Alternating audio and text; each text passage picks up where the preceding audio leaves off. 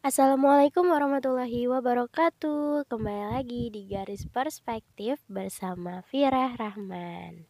Oke, udah lama banget gak nge-podcast. Setelah pertama kali nge-podcast Ramadan Lupa tanggal berapa Hari ini kembali nge-podcast setelah Selesai badai-badai pertempuran penilaian akhir tahun. Jadi sekarang udah masuk libur semester aku akan mulai ngepodcast lagi. Sorry kalau sering ada suara-suara aneh ini karena aku lagi pilek. Tapi mengusahakan untuk tetap membuat podcast. Tutup aja deh kacanya. Karena kalau nanti-nanti lupa materinya gitu. Eh jatuh. Nah, sorry juga kalau ada ini ya uh, suara motor karena aku sekali lagi aku kembali rekamannya di mobil. Karena di dalam rumah takutnya ganggu yang lain jadi aku rekam di mobil. Oke. Sesuai planning yang sudah aku rencanakan liburan ini aku ingin membaca lebih banyak buku tanpa harus didistraksi. Oke. okay distraksi bukan sih bahasanya tanpa harus diganggu atau dialihkan fokusnya oleh akademik gitu. Jadi aku ingin membaca buku-buku yang selama ini sudah tertunda karena harus fokus ke sekolah gitu. Nah, sebenarnya buku pertama yang aku baca di liburan ini itu bukunya Firsa Besari, Arah Langkah. Tapi kayaknya aku belum bisa mengulas tentang itu karena menurut aku itu terlalu asik dan aku uh, bingung gitu mau membagikannya bagaimana gitu mengulas buku itu bagaimana. Nanti ya aku coba. Dan buku kedua ini aku membaca buku yang ditulis oleh uh, motivator parenting di empat negara 20 provinsi dan 70 kota di Indonesia. Uh, beliau menjabat atau berposisi sebagai Direktur Aulad, Auladi Parenting School. Nah, nama beliau Ihsan Baihaki Ibnu Bukhari. Judul bukunya adalah Mengajarkan Kemandirian kepada Anak. Nah, jadi uh, buku ini itu aku baca selama tiga hari karena menurut aku emang perlu pemahaman yang benar-benar baik untuk membaca ini gitu. Nah, uh, jadi kenapa aku membaca buku-buku tentang anak gitu ya? Mungkin ada yang akan mempertanyakan dan ya apaan sih uh, si Firah sok-sok ini belajar tentang anak-anak gitu ya? Nanti netizen gitu kan, siapa tahu ada yang ngoceh kayak gitu. Nah, jadi kenapa aku melis buku setelah ini pun masih ada tentang anak-anak gitu. Uh, tentang anak-anak kenapa aku melis buku tentang anak-anak? Karena aku adalah orang yang beranggapan bahwa mendidik anak itu 20 tahun sebelum anak itu dilahirkan. Kata im kata Imam Syafi'i kalau tidak salah. Aku pernah mendengar itu di salah satu apa ya seminar muslimah gitu. Nah jadi pas aku pikir-pikir eh bener juga gitu mendidik anak teh nggak semudah membalikan telapak tangan gitu. Karena aku sendiri mengalami kan dididik bagaimana gitu. Dan luar biasanya uh, aku dapat buku-buku ini tuh dari mama sama papa. Karena mama sama papa aku uh, salah satu uh, peserta atau salah satu orang tua yang ikut sekolah parenting di Auladi Parenting School ini gitu. Nah, jadi aku akan sedikit menceritakan tentang buku ini tapi tidak keseluruhan karena kalau ingin tahu silahkan beli.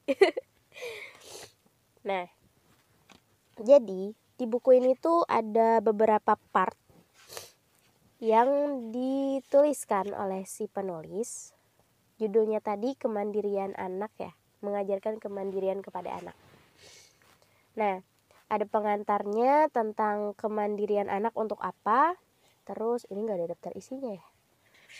Terus ada uh, ketika cinta eh bukan ini mah. Ini pengantar editor. Oh nih ada daftar isinya. Oke jadi ada tentang 12 kemandirian sederhana uh, terus ada agar anak mau mandiri agar anak mandiri tidur sendiri agar anak mandiri untuk taat aturan solusi agar anak mandiri dan tidak rewel saat jalan-jalan menghadapi perilaku anak yang keras, melatih anak mandiri menghadapi serangan bullying. Ada masih banyak lagi mengatasi anak suka memukul, mengancam, terus yang lebih tidak mandiri karena asuhan nenek gitu. Melatih anak mandiri menghadapi godaan pacaran. THR jangan sampai membuat anak konsumtif dan developing child communication skills gitu. Terus ada epilognya juga. Nah, jadi buku ini tuh memang benar-benar membuka mata aku sebagai anak yang insya Allah doakan ya semoga kelak bisa jadi orang tua, bisa jadi ibu, bisa jadi bunda gitu ya. Nah jadi yang aku dapat, yang aku tangkap dari sini tuh uh, kemandirian anak itu nggak serta merta hadir gitu. Eh ini anak mandiri banget syukur kayak kayak plek gitu dikasih sama Tuhan. Enggak. Uh, di sini teh kita apa ya anak teh gitu tumbuh sesuai dengan bentukan orang tuanya gitu. Misalkan nih anak lahir kita orang tuanya mau bikin dia seperti apa gitu. Ya seperti itu dia nanti akan tumbuh gitu. Jadi misalkan ada anak yang suka ngancem gitu ya. Mama kalau nggak beliin aku ini aku nggak mau makan. Yang seperti itu teh eh, nggak uh, serta merta muncul tiba-tiba eh ini anak diajarin siapa ngelawan gitu ya Padahal ternyata yang seperti itu disebabkan juga oleh pendidikannya yang salah, ada yang keliru gitu. Misalkan uh, pas dia udah remaja, udah menginjak dewasa, kita menginginkan dia uh, mandiri gitu ya. Sedangkan waktu dia kecil, misalkan waktu dia makan gitu ya, lagi batita, balita, uh, dia mau makan sendiri, ngerebut sendok dari tangan ayah bundanya gitu ya. Tapi ayah bundanya malah, eh nggak usah nanti kamu ini apa belepotan gitu. Sini bunda aja gitu. Nah itu sebenarnya yang kayak gitu membentuk karakter ketidakmandirian gitu. Jadi sebenarnya eh, nggak uh, mandiri itu nggak ter nggak termunculkan gitu aja gitu. Ada sebabnya ya bisa jadi dari kita orang tuanya gitu. Itu yang pertama. Terus juga uh, kadang kan ada juga anak-anak yang suka kayak kalau dibawa ke market gitu ya. Tiba-tiba uh, mau jajan mainan. Mainan bunda mainan mainan mainan. Pokoknya teh mainan gitu ya. Uh, bundanya bilang enggak gitu. Terus dia terus berikhtiar gitu kayak bunda harus sampai ngebeliin aku gitu.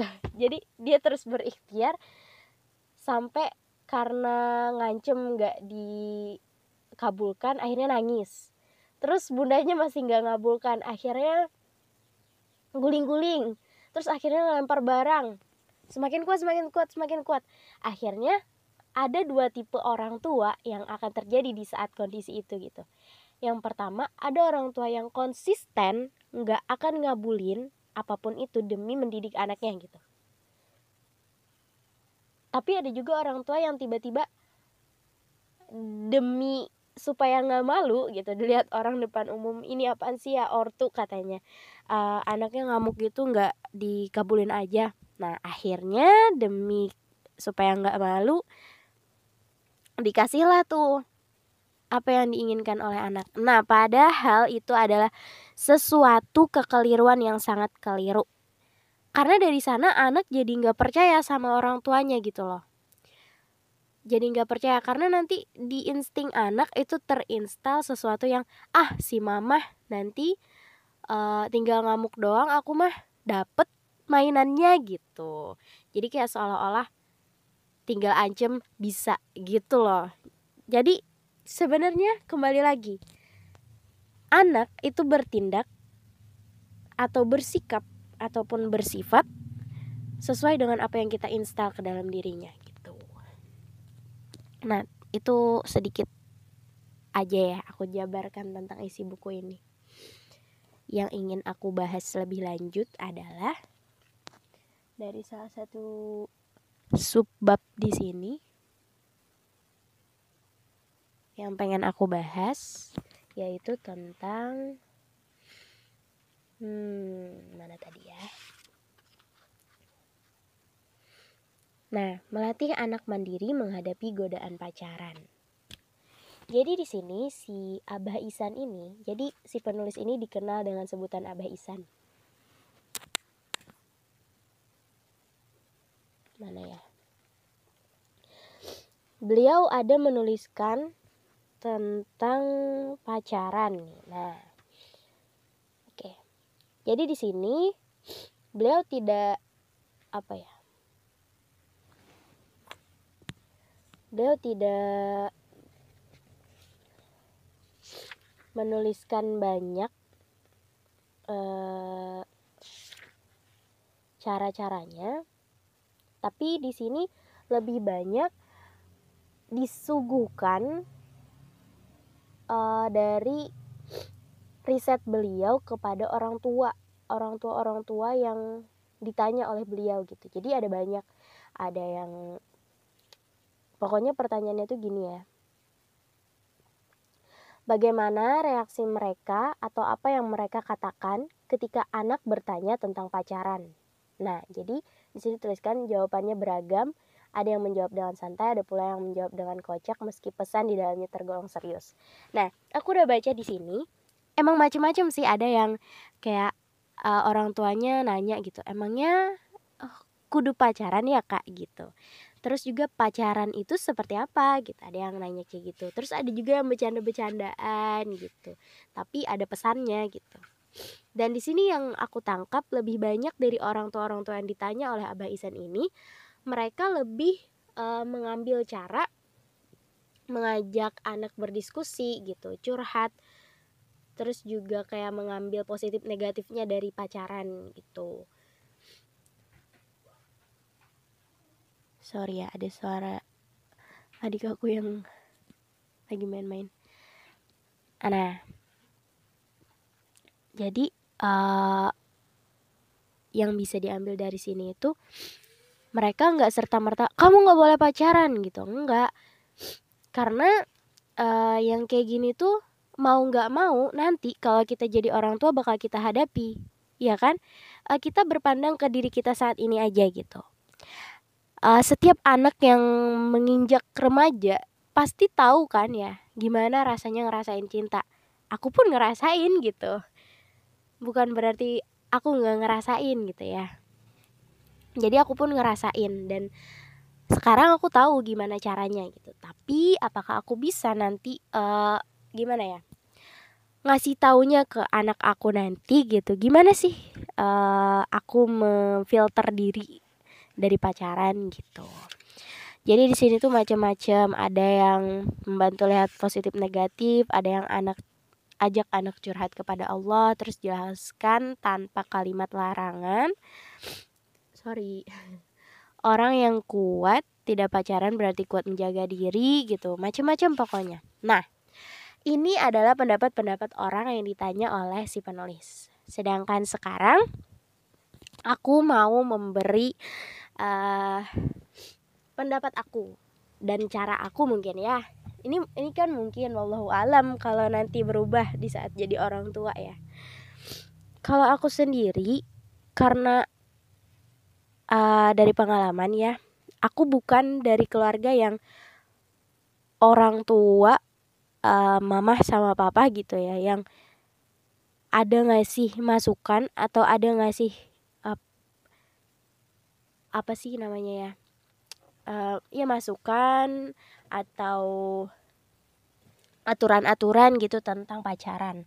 Aku nggak ada di kayak kamu nggak boleh pacaran ya gitu. Pokoknya kayaknya mama papa teh terbuka aja gitu kayak kayak gimana ya aku ngejelasinnya. Jadi aku tahu tentang nggak boleh pacaran itu nggak serta merta dari orang tua aku gitu. Gitu ya. Jadi uh, dari aku bersaudara pun macam-macam gitu. Ada yang seperti ini ada yang seperti itu ada yang nggak pacaran ada yang pacaran. Jadi macam-macam. Karena tidak ada insight gitu dari uh, ortu aku. Nah sebenarnya nggak salah. Mungkin mama sama papa aku nggak ada uh, insight itu karena mungkin mereka pengen anak-anaknya tahu sendiri bahwa pacaran teh uh, sebenarnya banyak mudorotnya gitu mengarah ke zina gitu kan. Tapi bagi anak-anak lain mungkin disalahartikan gitu nah jadi kalau aku sendiri berkaca dari pengalaman saat jatuh cinta ya jadi yang namanya anak itu teh selalu penasaran caranya biar mereka tahu apa sih uh, dari yang mereka penasarin penasaranin ini gitu. Mereka mencoba kan? Nah pada saat itu aku jatuh cinta iya. Curhat dikit jatuh cinta sampai pada step berani menyatakan. Padahal ini kan cewek nih. Berani menyatakan. Sebenarnya sebelumnya nggak menyatakan cuma chattingan. Waktu itu zaman BBM chattingan. Terus uh, chattingan chattingan chattingan aja. Mungkin si cowok ini sebenarnya nggak suka tapi karena nganggep aku temennya jadi kayak ya udah diladenin gitu. Ini udah lama banget ya. Aku udah bukan seperti itu. Nah beberapa bulan setelah itu tiba-tiba si cowok ini uh, apa sih di BBM dulu tuh kan ada status yang bisa pakai nama nama pacar gitu ya. Nah, tiba-tiba si cowok ini uh, naruh nama cewek. Ya kan aku kaget gitu. Loh, ini siapa gitu. Aku kira teh kan aku yang jadi spesial teh ya. Ternyata itu pacarnya. Sakit hatilah aku. Terus aku tiba-tiba ya seperti itulah menunjukkan protesku terus menyatakan perasaanku hmm sangat memalukan sebenarnya nah itu waktu SMP kalau nggak salah yang seperti itu. Patah hati tuh akhirnya patah hati patah hati aja. Terus alhamdulillahnya patah hatinya teh berujung pada ketemu buku gitu. Yang di yang di buku itu teh ngebahas tentang remaja pokoknya. Kalau nggak salah buku itu judulnya Reach Your Dreams tulisannya aduh sorry banget ya kalau bising. Tulisan dari anaknya Ustadz Yusuf Mansur kalau nggak salah si Wirda Mansur. Nah jadi itu. Dari sana aku teh ngerti gitu oh ternyata remaja teh uh, sebenarnya nggak harus mikirin tentang pacaran mulu gitu. Ya boleh sih punya perasaan ke lawan jenis gitu tapi lebih baik puasa dulu gitu kan nah semakin dari situ akhirnya uh, berjalannya waktu aku kembali mengalami uh, beberapa kasus nih tentang cinta. Ya kasus fenomena kali ya tragedi gitu. Aku teh udah takut jatuh cinta gitu. Karena uh, dari buku-buku yang aku baca oh ya dari setelah itu mulai suka baca tuh. Mulai suka baca. Dan di situ aku me mengakui sih ha hanya perlu satu buku untuk jatuh cinta dan membaca gitu ya. Jadi mulai suka baca akhirnya tahu uh, pacaran teh merugikan gitu ya. Ada yang perlu kita fokuskan lagi uh, energi kita selain tentang pacaran gitu. Nah dari sana teh banyak yang terjadi kan. Ternyata memilih untuk nggak pacaran pun ada ujiannya gitu. Dari pertama dideketin cowok terus ngenolaknya susah. Itu itu itu fenomenanya banyak gitu. Tragedinya banyak dan dari sana selalu belajar gitu. Dan aku paham ini semua menurut aku yang benar-benar bikin aku sadar bikin aku terbentengi selama ini gitu itu ya pendidikan Islam. Pendidikan Islam. Apa pendidikan Islam yang di sekolah? Enggak. Kalau di sekolah itu uh, itu kan cuma sekedar bukan cuma sekedar ya maksudnya sekedar uh, sholat puasa yang kayak gitu kayak gitu kan apa ada di sekolah yang membahas tentang pacaran? Nggak ada kan? Nggak ada. Dan fenomena pacaran sekarang pun dianggap sesuatu hal yang uh, umum biasa gitu. Emang kayak udah kayak kebutuhan remaja gitu kan ya. Kalau nggak pacaran aneh kamu gitu kan. Nah tapi aku bener-bener ini sih acep jompol emang bener-bener orang yang gak, yang gak pacaran teh kuat gitu. Nah jadi yang pertama uh, yang sangat-sangat menguatkan untuk tidak pacaran itu teh pendidikan Islam ya. Yang kedua ini yang aku alami ya.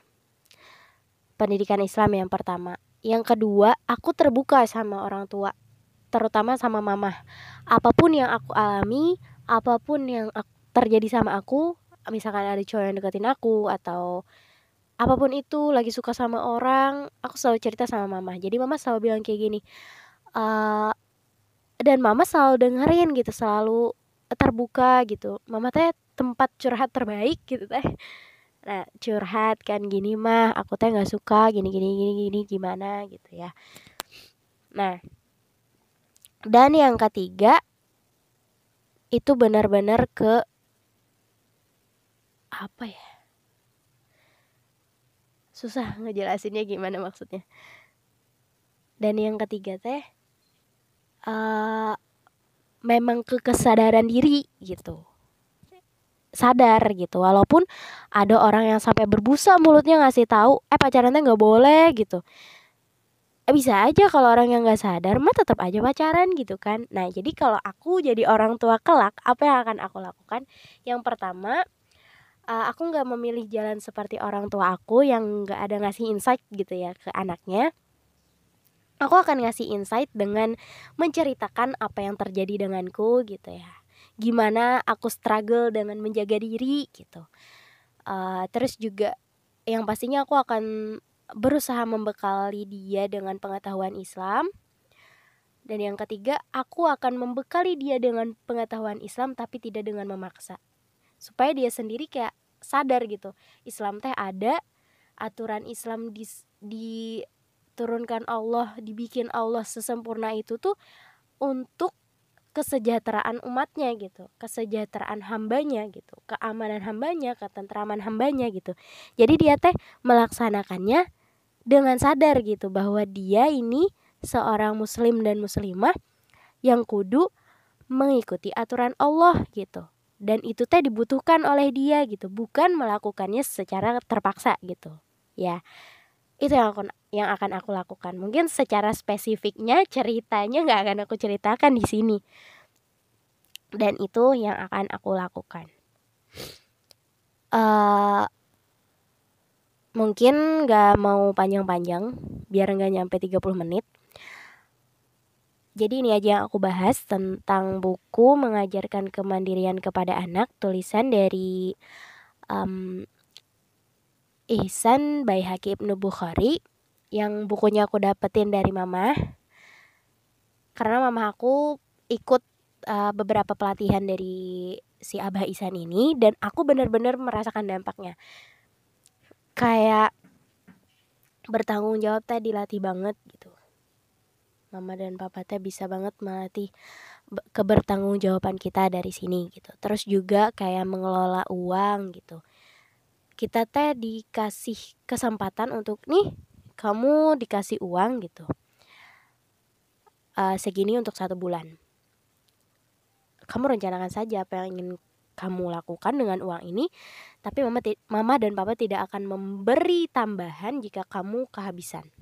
Gitu. Jadi kayak mengelola uang pun sudah dididik gitu. Dan aku merasakan bener-bener kayak wow gitu. Dari sebelumnya aku belum sebelum mama dan papa ikut ini jujur aku orang yang kayak nggak bisa ngelihat sorry nggak bisa ngelihat uang banyak tiba-tiba mau jajan aja gitu. Tapi setelah diberlakukannya ini aku jadi tahu gitu yang mana prioritas. Dan ini bukan hanya aku kakak aku dan adik aku juga gitu. Dan dari sini aku nyadar bahwa berkeluarga teh gitu nggak semudah yang dibayangkan. Dan ini juga menjadi penyadaran sih buat aku hei gitu kamu mau pacaran? gitu. Mikir nggak teh gitu dari pacaran teh sebenarnya kan tujuannya orang-orang pacaran ya pengen berkeluarga. Nah pas pacaran teh ada nggak mempelajari ini gitu kan? Aku tuh gitu mikirnya gitu. Nah kalau nggak ada cuma buat senang-senang aja. Ntar kalau udah punya anak tiba-tiba nikah aja gitu ya.